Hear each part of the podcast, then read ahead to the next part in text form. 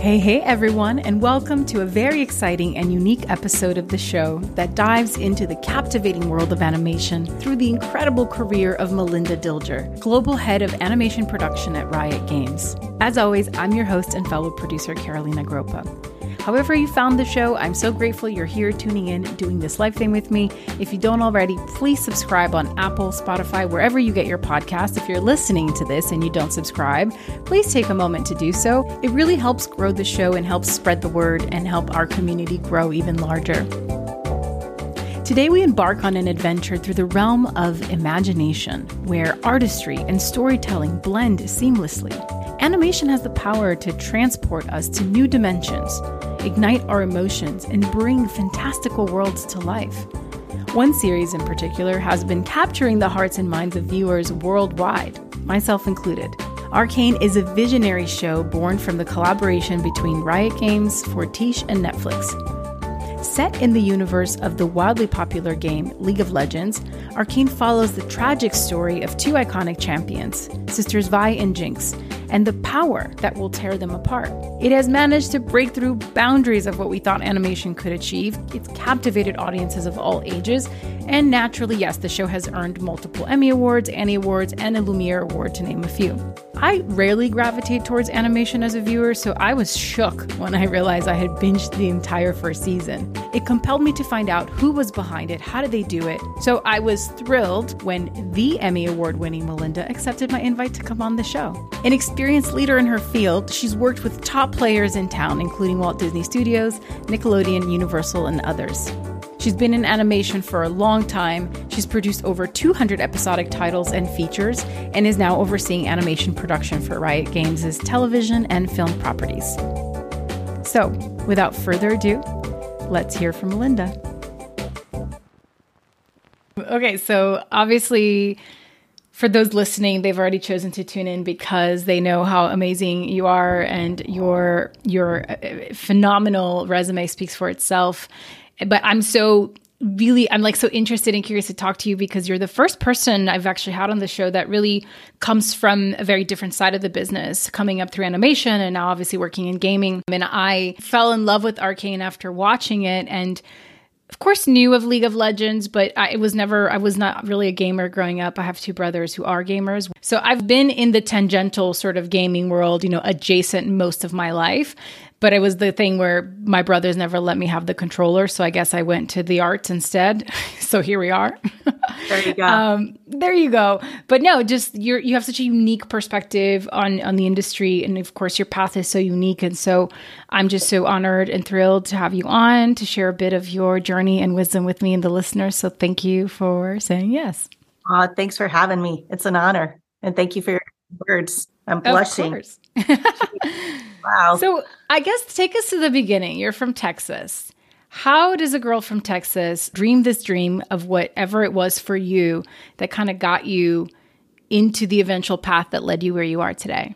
Gosh, what a great question. No one's asked me that before in all the interviews I've had. And I really appreciate that question because I think it's a really good one. Um, I came out here to California to play basketball at a small college called Vanguard University way back in the day. And um, so I always wanted to come to California. I thought this is where the cool kids are, you know, this is where I want to be. And I just wanted to get away from Houston. I mean, I grew up there. It's a great place. I love the city. I love the food. The people are amazing. Yeah. I just needed a change. So I wanted to try something new and have a new adventure. So I came out here and um, studied journalism and okay. TV production. I wasn't sure which route I'd go, whether I was going to be a journalist, uh, news producer, or if I would end up um, in TV production. But I just knew it was something that I really wanted to do. I've always been fascinated with movies. I grew up with my parents, you know, putting me in front of the TV or taking me to the opera or ballet or whatever. So I was always involved somehow in the arts with my parents. So I, attribute that passion for the arts to my parents. Mm. Um, in college, in college, I used to go with this guy who was at that time my boyfriend's roommate to animation festivals. Just the two of us would go because we're like animation geeks. We just loved animation.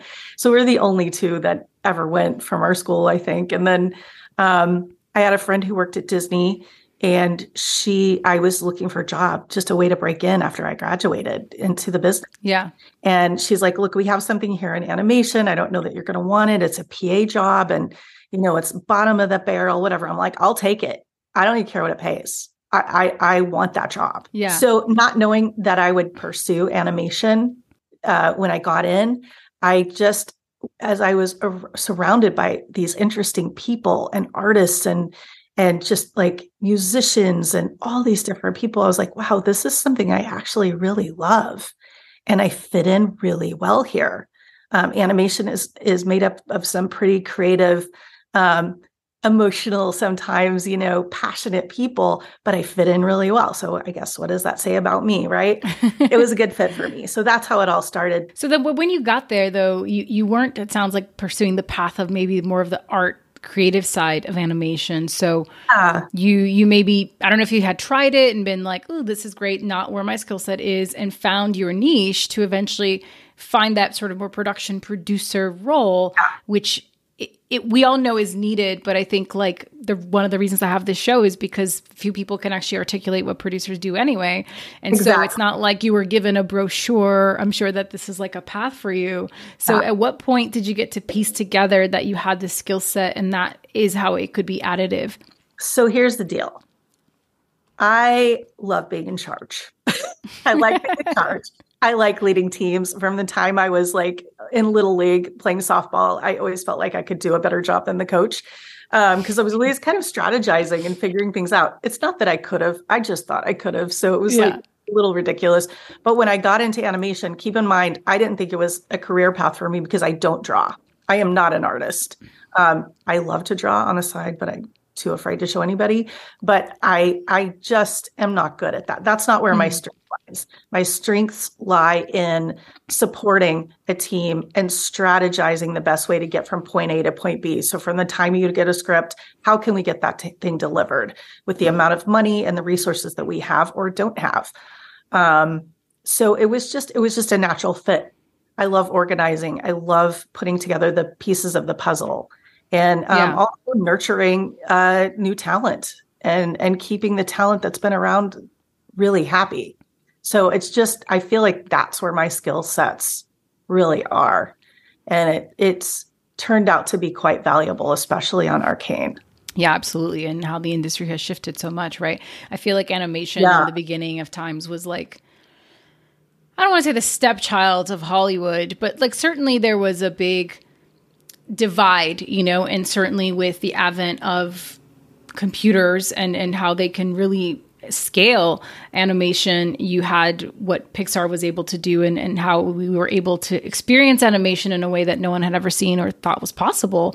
Um, and of course, from there on out, it's just become like, it's just, it's everything now. It's like, that's how the interesting aspect of it, how it's shifted to where now those who do work in that field in a way hold a lot more power over live action um, especially in light of the current going ons in the industry and ai and you know all of these other technologies coming in. The, the fears there from a creative standpoint. Yes. what are your thoughts on all of that? So keep in mind when I started in the business back in the Stone Ages, we actually had paper. So we would deliver, we would actually have to pack up paper and and copy like storyboards for hours at a at a copy machine. And we would have to package these boxes up full of designs and you know cells and all those things and then sh- put some tape around it and hope to god it got overseas to where it's supposed to land right?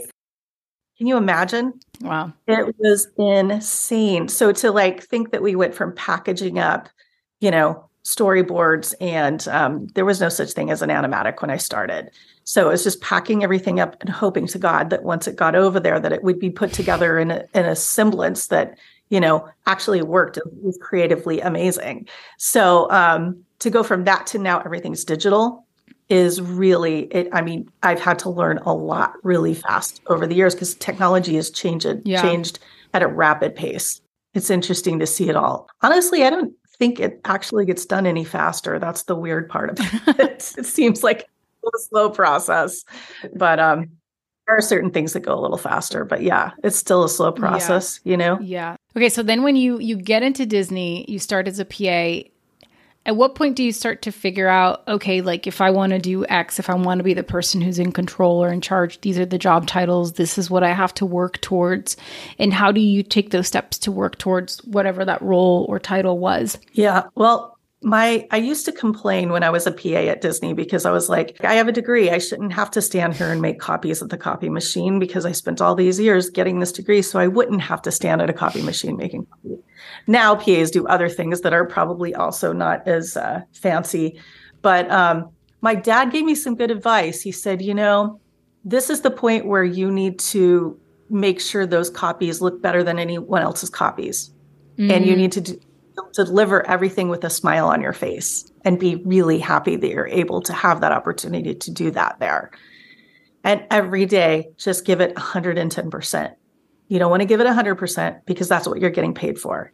Give it 110% every day and always, always smile because people love being around that and it's contagious. Um, and yeah. those are the people that are positive. It, it, used to say it's all in your attitude. I learned a lot from my parents. Mm. It's all in your attitude.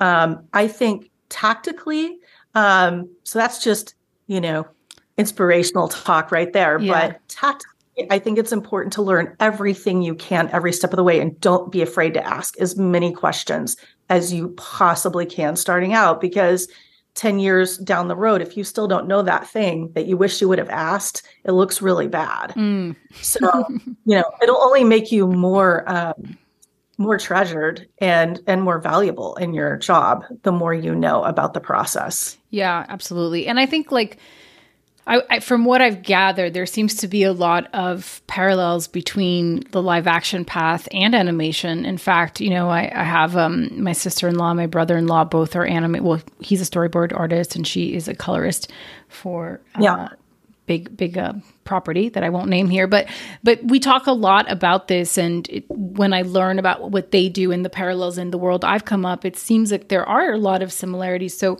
for anyone listening who looks at the path you've walked and says, "Okay, I want to eventually be head of production or a producer or get into more of that side of things," what are those milestones that they should be you know mindful that they're hitting in their career that will get them there. Sure. So different studios operate differently. So the the titles are similar. So I, I know at Riot it's very different than kind of how it was at disney when i first started. It's probably a little bit different than how it is now but typically like for our our little animation team it's you start off as um, uh, either a an administrative assistant just to like get your foot in the door or a writer's assistant so you can understand the script process. Um, you want to be a production assistant that's important. Mm-hmm. um, first i think to get into this line of work and then production coordinator production manager um, associate producer line producer and then um, head of production.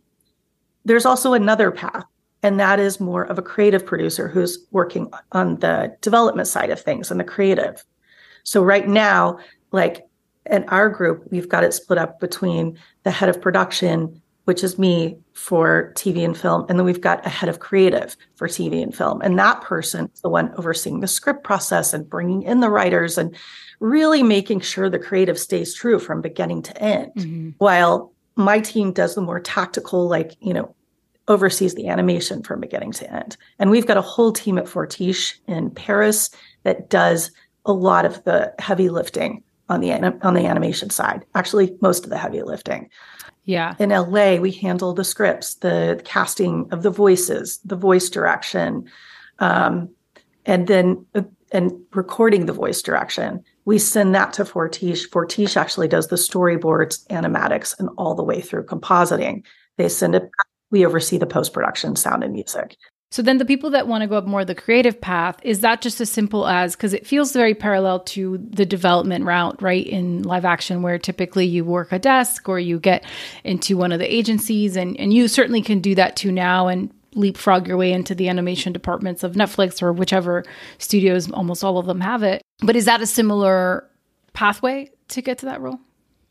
It's similar. It's similar. I think being a reader, being willing to like sit in and just read the scripts that come in, and you can give the highlights and what you think of this writer. Um, being an actual reader that can help out that creative executive is a huge. Um, a writer's assistant being in the room during the writers, you know, rooms where you're just taking notes and learning about yeah. the process is so important. So I think all of those things can sort of lead you to that creative development position. It is a little it's a different track though, for sure. Do you find that there's sometimes disconnect from people who maybe have just come up on the creative to execution and production where they maybe aren't as familiar with how certain creative decisions will impact production and is that like not a battle but you know there's this constant like you're constantly having to figure out how to work in both spaces yeah you know that's why I always say make sure you love, love, love your showrunner or your your director. Yeah. Because you both have to totally respect each other's positions and yeah. and you've got each other's yeah. backs the whole time. I like as well. um, a producer director team um, and that you have to make this work. You're both getting paid to make it work, right? There's been a dowry that's right. been put out for you guys to be married and make this thing come together and make it a beautiful union to me, I think one of the most, most crucial points about being a good producer is being able to communicate with your director in such a way that they don't feel threatened and that they feel that you are on their side because you should be on their side to get their creative vision met on screen. But sometimes, you know, you do have these conflicts uh, quite frankly, I haven't had them on Arcane, but I've had them on other on other projects that I've been on, and um, one in particular. Can I give you a little story? This is a funny little. Yes, please. When I was at Disney, I was working with these guys, um, Bobs Gannaway and Tony Craig, on a show called House of Mouse. I don't know if you've ever yeah. heard of it, but it was a fun. Of course, show. it was a really fun show. It was very challenging. We had like we had like three shorts with wraparound material that had to be produced. So it was like this constant puzzle that you're trying to figure out how to put together. Like you can't have too many mini cartoons in the same uh, episode. You can't have any too many Daisy cartoons. So it was a whole thing. It was a lot. It was a very, very challenging process, but it was a lot of fun. But one day I went to um, Bobs Gannaway, who was our executive producer at that time, and I was like, hey, you know, we've got like 70 props on this goofy short, and we only have budgeted like 10 per short. Can you just ease back on the props, or can we reuse some that we've done in another thing? And it was a very stressful time in our production. And Bobs looked at looked at me and he goes, I just guess you don't want it to be funny.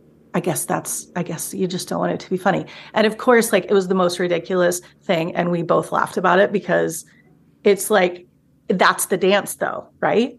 It's like, well, of course mm-hmm. I want it mm-hmm. to be funny, but how are we going to meet this happy medium where we can actually make this work? So it's a constant, it's a constant dance and it's a constant Yes. How do I get what I need from this person and still not jeopardize quality? It's a very tricky job and I mean, I know you said this in an interview where it's like producers need artists, artists need producers, you know, we it's like you can't really have one without the other. 100%.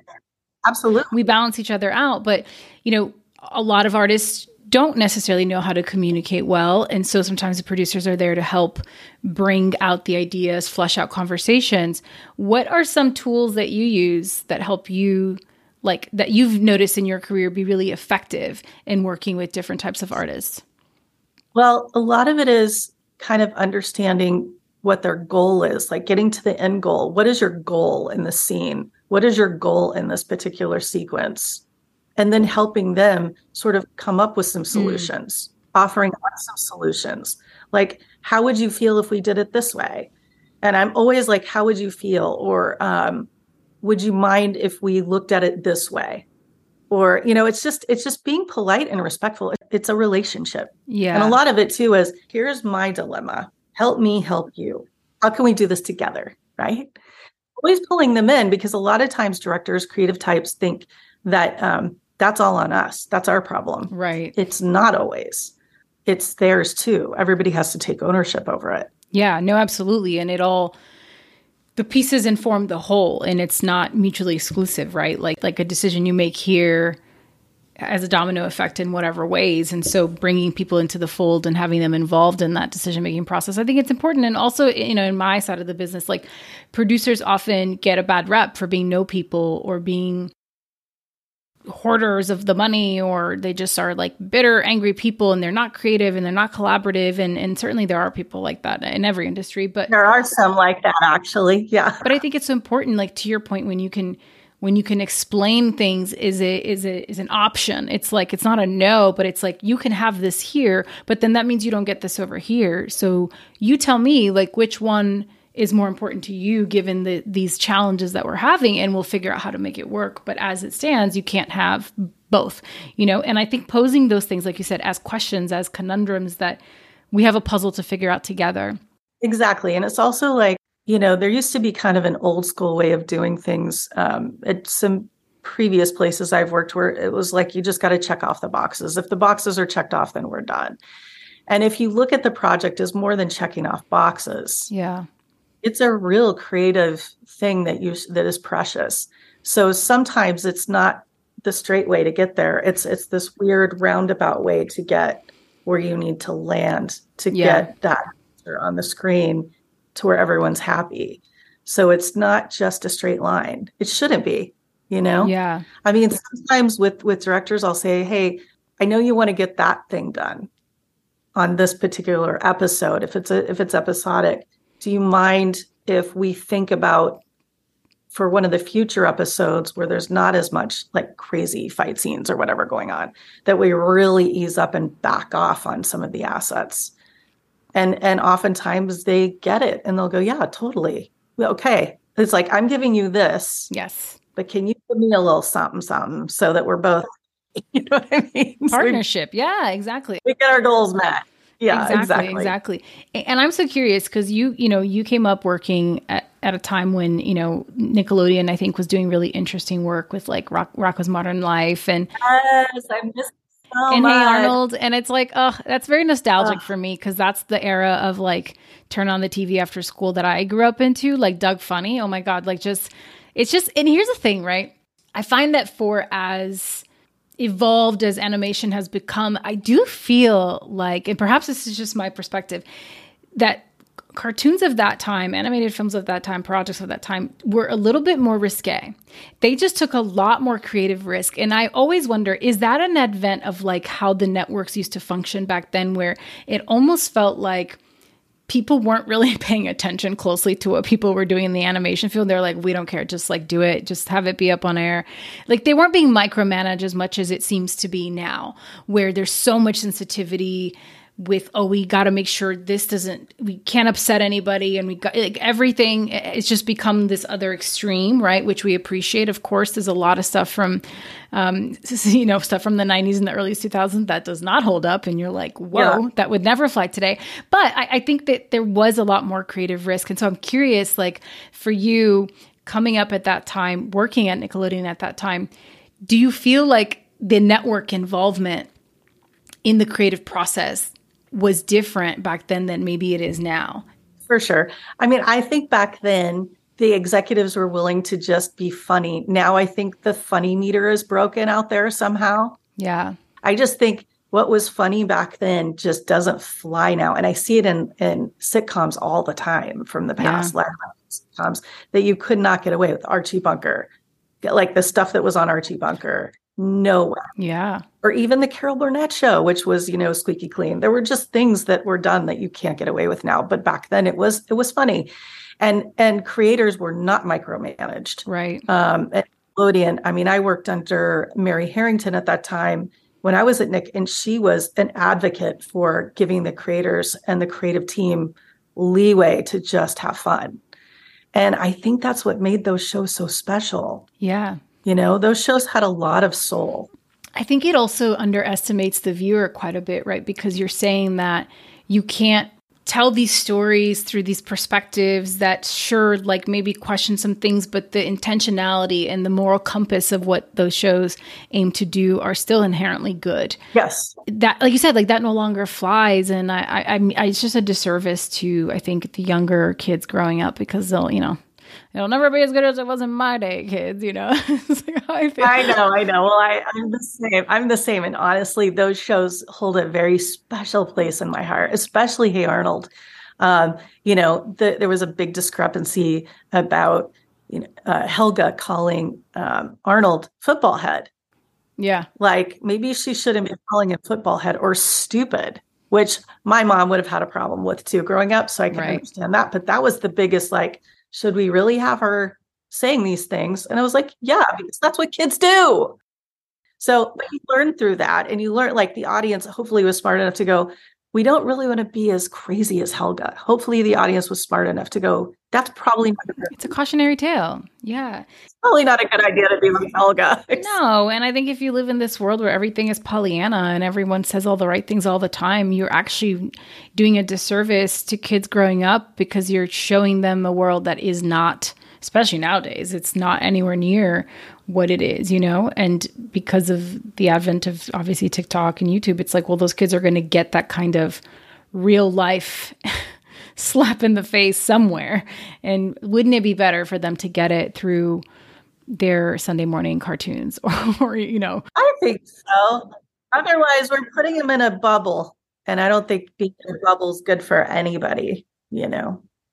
Yeah, no, that's really interesting how that's changed because, like, uh, not even myself working that deeply in the space, like, I, I feel it. I feel it in the quality of what's created. Like I said, I have an in sort of like peek behind the curtain and, and having um, some family that works in the space and some of the conversations we have around the challenges that they face with things that you're like, really? That was a note? Wow. you know?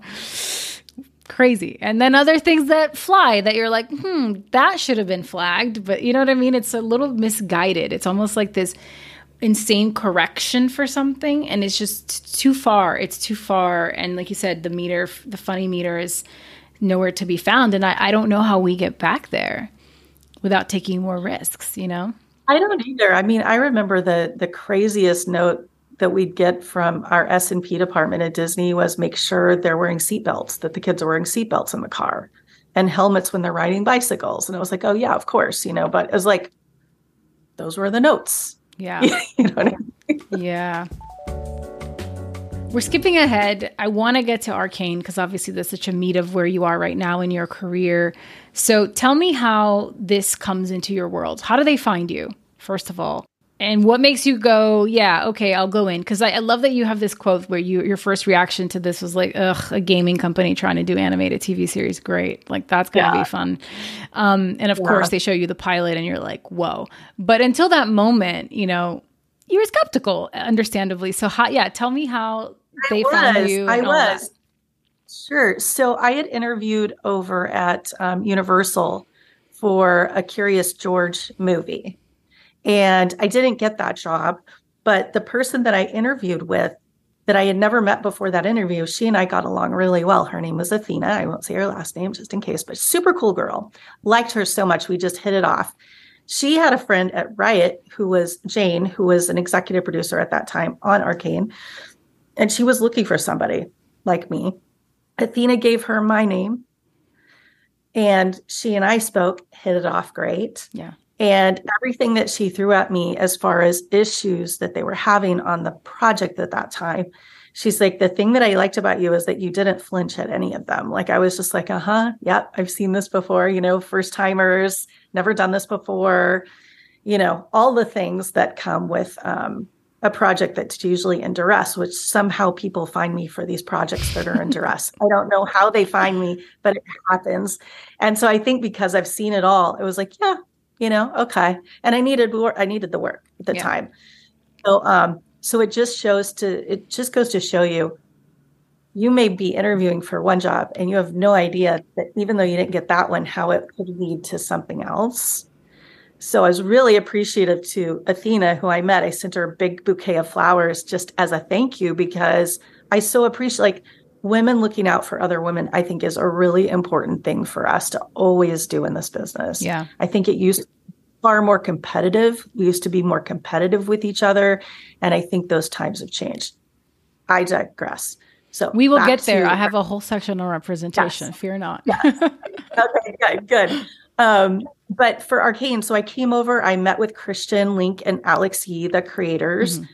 Uh, I met with a bunch of people. Like I just I came over there like, okay, this is like five or six interviews in one day. And it was intense. But when I walked on Riot's campus, I was like, I mean, I really didn't know it was that big of a thing. I'm not really a gamer. I play like words with friends and Bejeweled. you know what I mean? Yeah. Like that. Yeah. I played Guitar Hero before. I was so I was a like, Sims girl until I was like, all right, yes. like I need to go live my own life because I, my Sims yeah. have cool houses and much cooler careers than I do, and I need to like turn this into my real life. exactly. So I wasn't ready for what Riot was. Like I walked in and, was, and when I saw it was a legit company, they showed me the pilot because you know I had no idea what I was coming into at all. Um, I was like, okay, I got to get my A game on because this is a serious company. They're doing stuff here. They're going to be doing more than just this. I could just tell.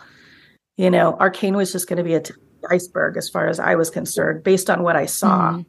And I saw that they weren't afraid to take chances, and I thought I saw that they were worth investing my time in because they cared about this this project. I wasn't sure if they cared about animation. I think this was their first foray into it. I know it was. So they're like, let's just see how this goes. And I don't think Riot was ready for how popular Arcane was. Yeah. What a success. What a right? success. And I think what I love is like in doing my research is that, you know, you guys really set out to make something that was for the fans. And then you took the time and care to do it right out of respect for the fans, which we know a lot of other properties that shan't be named that say they do the same thing for the fans and then they're just like total flops.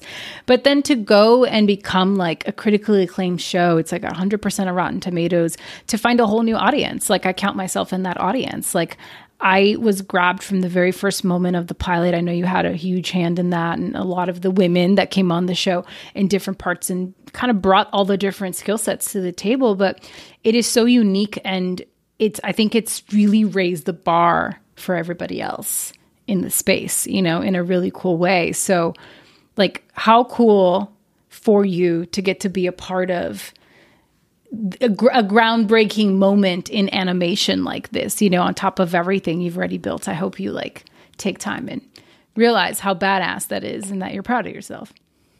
Well, I'll tell you, on behalf of the creators and the directors and the artistic team and the production team, thank you for saying that because there is no INT.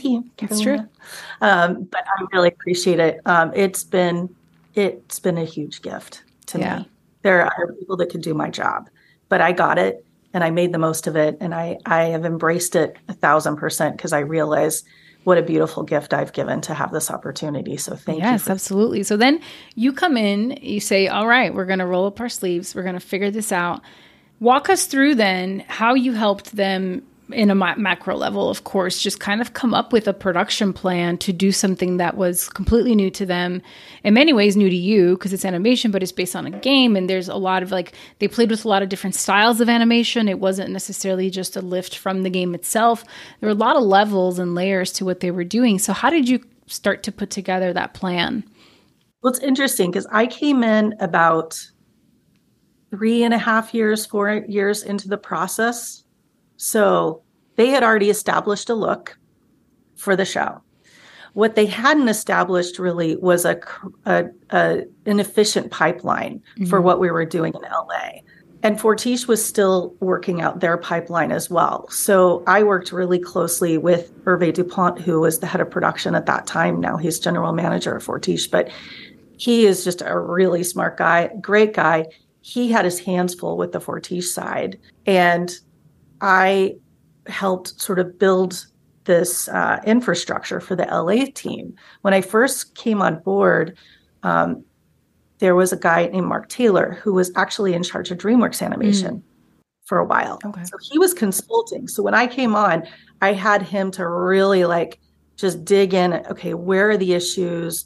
You know, am I crazy for that? That I think this is weird the way this is set up. You know, like he was my crazy meter. I would go, "Am I crazy because of this?" And he'd go, "No, you're absolutely 100 percent right. This has to be done." I'm like, "Okay." So, um, so just building a, a, just a basic org, an org chart for what this is supposed to look like. working on a pipeline that makes sense for everybody, having um, a, brand new team who's never worked in animation before, teaching them just the basics from beginning to end on how animation is put together. Mm. and and having certain people with their skill sets assigned to different things. Um, it was a lot. It was casting the the right people. It was building a team. It's hiring people. So yeah step by step org chart schedule budget pipeline all those things had to be done and figured out bit by bit but most importantly i'll back up when i came on board the most important thing that I think I I did that really helped this team was I spent time with each person that was a part of Arcane and got to know them as people. Uh, tell me about your family. What do you like to do? What are your, you know, what do you like to do outside of work? What do you like about your job? Why do you like working at Riot? What's important to you about Arcane? And just asking those questions and getting them to open up, suddenly I started to build trust with the team and they knew I was on their side. Uh, they had had issues with people coming in from the outside before that they felt were Hollywood types. And, um, you know, going back to what you said in the beginning, I'm just a girl from Texas and I'm just here to get the job done. Right. So let's do it together. Let's just do it together. Let's roll up our sleeves and we're in this together. But you've got my support 110%. So building that trust, I think, was key to getting this whole thing put together. All the other stuff's just basic. Of course, you have to do an org. Of course, you have to figure out a pipeline. Of course, you've got to get a schedule and a budget. Yeah, but I can I can see how if you're coming in with just maybe more of a militant here's how we're going to do it and get there is, is it effective Absol- absolutely right it's effective but it yeah. wouldn't have worked and the fact that you took the time to have a human connection first because obviously you can do the job. They hired you for that. So that part's like the easy part. Comparatively the big challenge right. and hurdle becomes how do you in a short amount of time build that trust to get everybody on your side? So when you're guiding them through this process that is new to them for their baby is old hat in many ways to you though of course it's always you're always improving on the blueprint. There's always more to learn. Um, and I, I, just want that to really land with listeners because i think sometimes and I, I speak for myself like in our rush or our excitement to step into new environments where, where maybe we're the, the last one on the team it can be daunting to feel like you, don't know how to navigate that space from a relationship perspective because it's still art it's creative it's collaborative it is relationship at the end of the day it's partnerships it's marriage it's whatever metaphors you want to call it but it takes that level of trust and intimacy that I think is so important and can often be overlooked. And and where I'll, I'll counter that point is that sometimes because it is a relationship business and there is so much where you do live in the gray of personal per, your personal life blending into your work life it can sometimes be nebulous and hard to navigate. I've also had those situations where sometimes you, it's really hard to untangle that web once you really get in there and build those relationships for better or for worse. And so but i do think it's um it, it is what is required and every producer i've had on who talks about how they navigate their careers, that is a through line. I think that is the same no matter where you are. It's about who you are and how you show up and how you're going to be, you know? And I and I think that's so important because that's really at the end of the day all you have. That's your real currency on top. Of course, again, we're everybody's assuming you can do the job. the work can be done. But that's the, the that sort of unknown factor that I think everybody looks for. And I would venture to say could be a huge reason why you've been sought out so many times because you seem to have this ability to come in and survey and assess in a calm manner where perhaps there are, you know, people on fire and some people just like losing their shit and you can come in and go, "All right, guys, let's let's go for a walk. you know, well, I appreciate the compliment. I wasn't always that way. You know, it came with age. I think it ev- you evolved to get there, which is, I think, an important note because I think uh, I'd love for yeah. you to speak a little more to that, and maybe were there some experiences that helped you find that version of yourself so you could show up like that in, in your work life? I found mentors, and I've always learned by observing so that's that's helped me i'm not one of those people that goes out and has to make a bunch of mistakes to learn mm. i learn by observing so that i don't make those mistakes So I find people that I'm like, oh, I really like the way they do that. And I love the way they handled that situation. From the time I was a PA on, I mean, I just rounded myself with people that were mentors that I could learn from and watch and observe. And then how emulate. did you forge those relationships early on when you're, you know, those sort of lower person on the totem pole, looking to people a couple steps ahead of you and developing those relationships in an authentic way? You know, back in the day, it was hard to do because there was, was very much of a hierarchy mm-hmm. status mm-hmm. where like PAs shouldn't even talk, period. Um, now it's very different. Now I ask for everyone's info, you know, input, input mm-hmm. on things, problems. I ask for everybody's input because they're all in, involved. And and sometimes it's your PA fresh out of college that has a better idea just because they're coming at it fresh. So I ask everyone.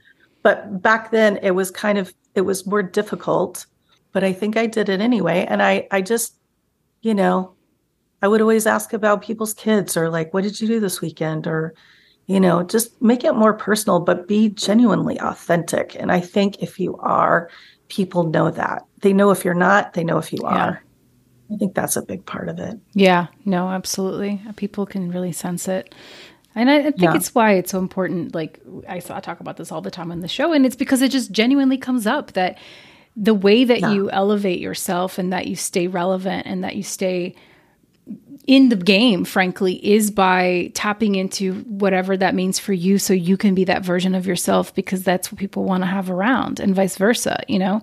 And we've all felt it when we've been in the energy of presence of others who maybe don't vibe at that frequency, I'll say, but like being authentic yeah. to who you are is so important. But I I'm cognizant of the fact that when you're younger starting out in this business, sometimes that's hard to know because you can get really lost in like the the the sparkliness of it all sometimes, you know, and you can get clicked in with the wrong group of people that could really throw you off your center. That's why it's it's like your parents always say, you know, you have to like look at your friends and they tell you who you are and look who you're in community with. And for me what I always say is like it's not good or bad. It's just that you have to have the discernment to zoom out every so often and go, is this taking me where I want to go? Is being around these people doing things in this way taking me where I eventually want to go? It's not good or bad. Like that that could be a way of being that works for some people, but only you have that internal compass for yourself.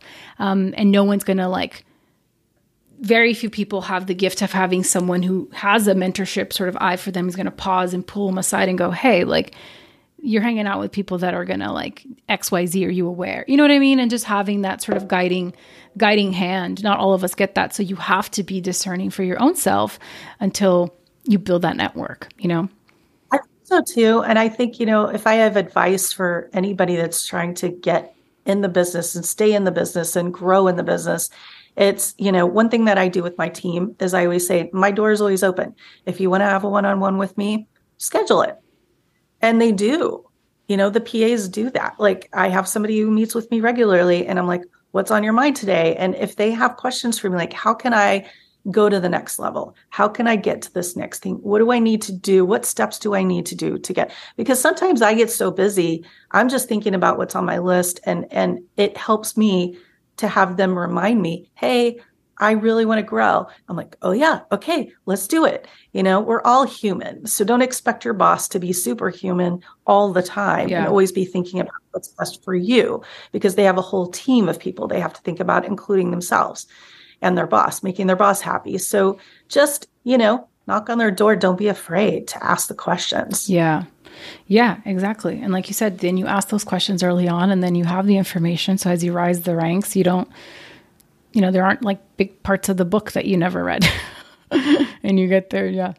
Exactly. And another thing that I I feel that is important and I still do it. I do it regularly. I ask my team for feedback. I want to be a better leader. Is there anything that you have for me that can help me be a better leader to yeah. you as an individual or a team?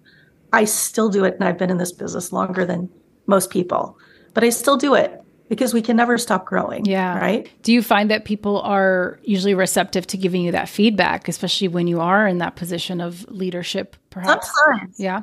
Sometimes. But then when they do give it and I hear it and I receive it well, it's like, oh, oh, she's really cool. Awesome. Yeah. Yeah. She's human, just like me. Yeah. And then I always follow up like a couple of weeks later. Hey, have you noticed? Is it getting better? You know, whatever. Yeah. So. That's that's amazing advice that like yeah, just because you arrive to a certain status or title or accolade it doesn't mean you ever stop learning. And that's the big thing. I think the people that project that, you know, I don't know how they feel deep inside. I can't I can't judge them for that, but I just wonder if it makes it a little harder to navigate life if you're constantly having to pretend like you have all the answers when we know no one does. you know, no one does. No one does. And I'm my worst enemy. I mean, I'll beat myself up for issues that things that I do, mistakes I make yes. more than anyone will. You sound like That's all of us. Welcome to the club. Yeah. So yeah. one last question on Arcane before we shift away, but were there some any aside from it being the first time for the creative team and working with Fortiche in France, were there any unique challenges to this from an animation perspective that perhaps you had not encountered in all your years? That's a good question. I think honestly this part for me was so challenging in the in the respect of we're doing this for gamers that was the initial thing. And so keeping in mind the gaming community and working with Riot as a gaming company versus Riot, the entertainment animation company. So that was very unique for me. Mm. It wasn't challenging in a bad way. It was just, oh, now I have to start thinking about this, which I've never ever had to think about you know the gaming community when i've done animation and how things are going to be received and making sure that we're communicating with the right people within the company that can give you those answers. Um, so that was challenging. I don't know. Every project's challenging in its own way. Yeah. Yeah absolutely. And you guys it took what six years? Is that correct? A long time. A long time but look paid off you know are you guys working on a second season? It, would you? We are. Okay. How is that going? It's going great. I think the fans are going to be so excited. It's looking good. Do you think that is the timeline a little shorter now that you guys have dialed some stuff in, or does it still take about six years? Yeah, it's a little shorter, but it's still going to take a while. Yeah. Um, and I can't tell you exactly when because I'm not allowed. Of course but it will it will happen. And i think the fans everyone's going to be really happy yeah.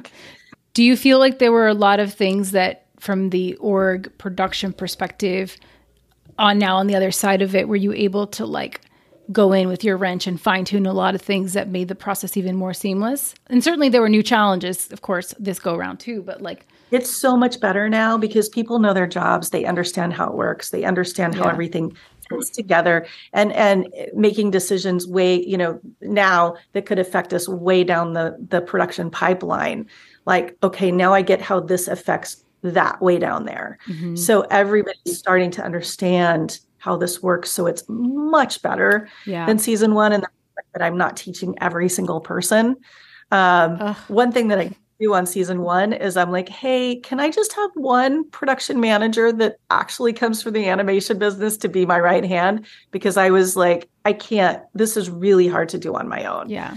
To just teach everyone without one person speaking the animation language. So I did bring in Dave Wong from from Warner or from Warner Brothers. I think he was at Warner Brothers. He was also at DreamWorks. So that was good. Um, and he's been he's been a real dream. We have a great team. Yeah. I mean, well, you guys, you've built an amazing team. And I think so much of this business, too, though, is an apprenticeship style business, especially from the production side, where yes, there's only certain experiences you can have. But at the end of the day, you sort of have to be thrown in the deep end of the pool and just get to the other side with you know everyone hopefully not drowning and then you you get there but then everyone has learned the process like in a deep real way that like you said you don't then have to try to explain theoretically things that they now actually understand in practicality. And and that's truly the only way. I don't know how anyone else does it. I don't either. You just got to do you just got to got to get in there. Yeah. No absolutely. So speaking of doing uh you know thinking about representation obviously in hollywood as a whole it's still like dire for women but there's a lot of progress being made. There's you know, there's still a minority of, of women producers, lead producers, even though there's still producers across the board when you look at the data, even from, from the last few years. Um, certainly in live action, it's dire. In an animation, even more so because it's a smaller industry. So, do you feel like there's any difference to to that from when you started to now? Have you seen it shift in any major way?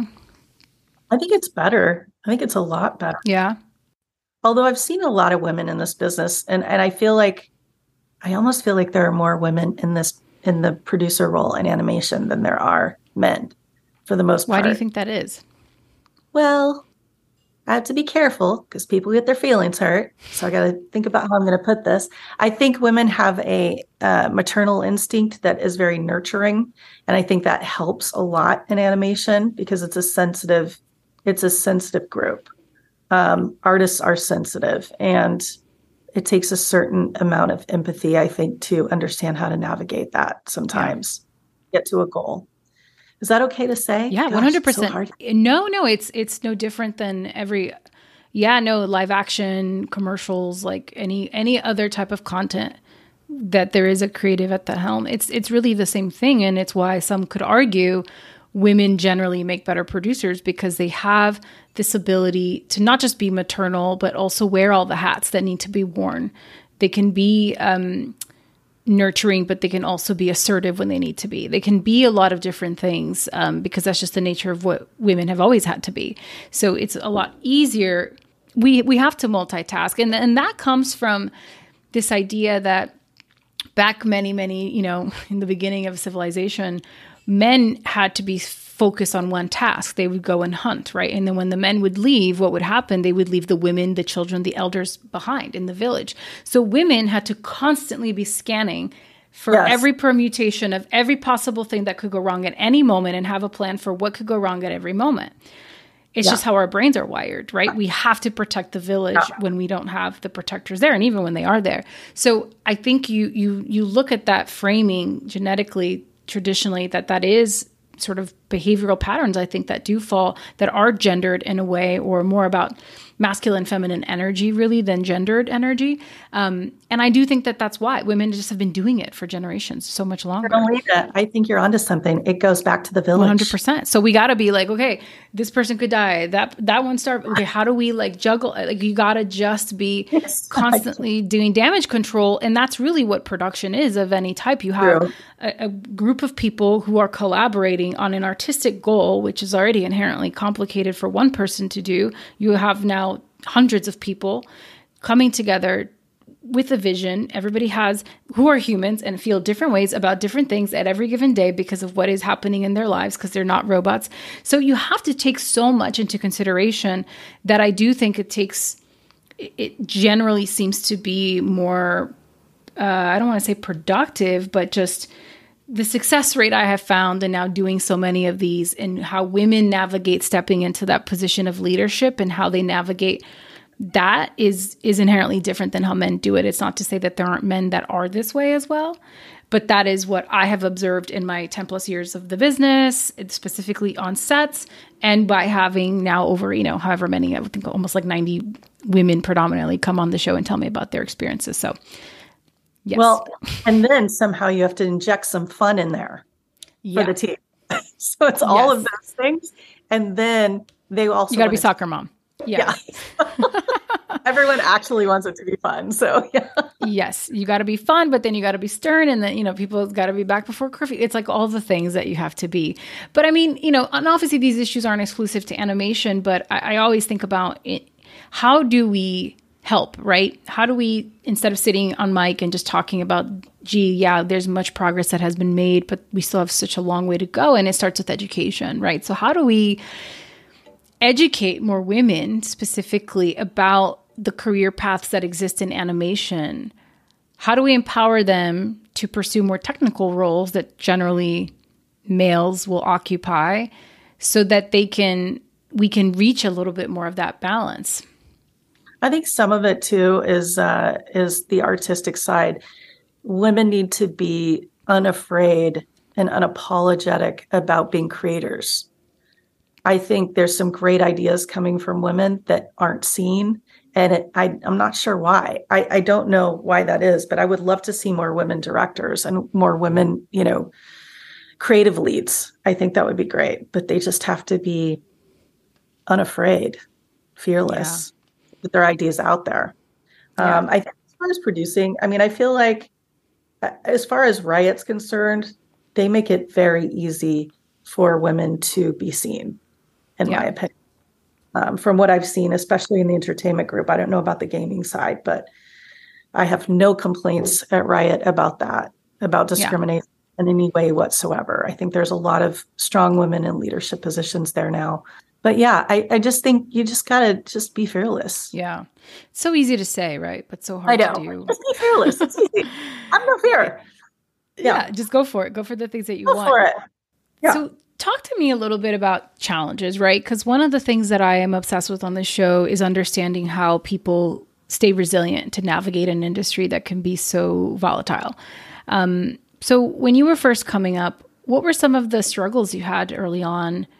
How did you overcome them? And maybe even now, you know, when you get knocked down by an experience, a job that you really wanted you didn't get, or a relationship ending, whatever that looks like for you, like how do you navigate all of that. So the first, it's like eight questions in one, but the first one is just like struggles you had coming up. And then the second is over, overcoming those. And then the second is when you get knocked down now, later in your career, how do you rebound, suit up, and keep showing up with a smile on your face? Whew, it is not an easy business. I will say that to whoever's listening and wants to grow in this business. It's not an easy one because it is volatile and you have to be ready for anything like a writer's strike to happen or you know mm-hmm. suddenly everything shuts down or shows gets canceled um, you get replaced for some crazy reason i mean things just really it's it's a volatile business you either have to really really love it or um, just be a sucker for punishment because sometimes it's really hard but the good things that come out of it are really good so it's like i think for me growing up in this business, the things I had to overcome, a lot of it, to be honest, had to do with immaturity and growth um, just as a person. You know, I started when I was 21 years old. So I had a lot to learn. I didn't think I did in my 20s. Not really. You never I do. I, I thought I knew it all. And I didn't. Yeah. I didn't. And I handled things really poorly sometimes and in, in an immature way. And as I as I got older, I learned how to deal with things better. Now it's so funny because I get from some of my coworkers who said, "Gosh, you just you have such a calming presence. Like you're so calm." And I'm like, "That's hilarious." So when I was in my 20s, not so calm, right? you just you learn over the years. So a lot of it's just cutting yourself some slack, right? Mm-hmm. Cut yourself some slack. When you're in your 20s, you're growing. Even in your 30s, you're still growing. You're learning. And if you don't get the right thing, it just wasn't meant to be. I'm a firm believer. And if it doesn't happen, it wasn't meant to be. And really having peace in that, that there is something better out there, even if you don't know what that's going to be.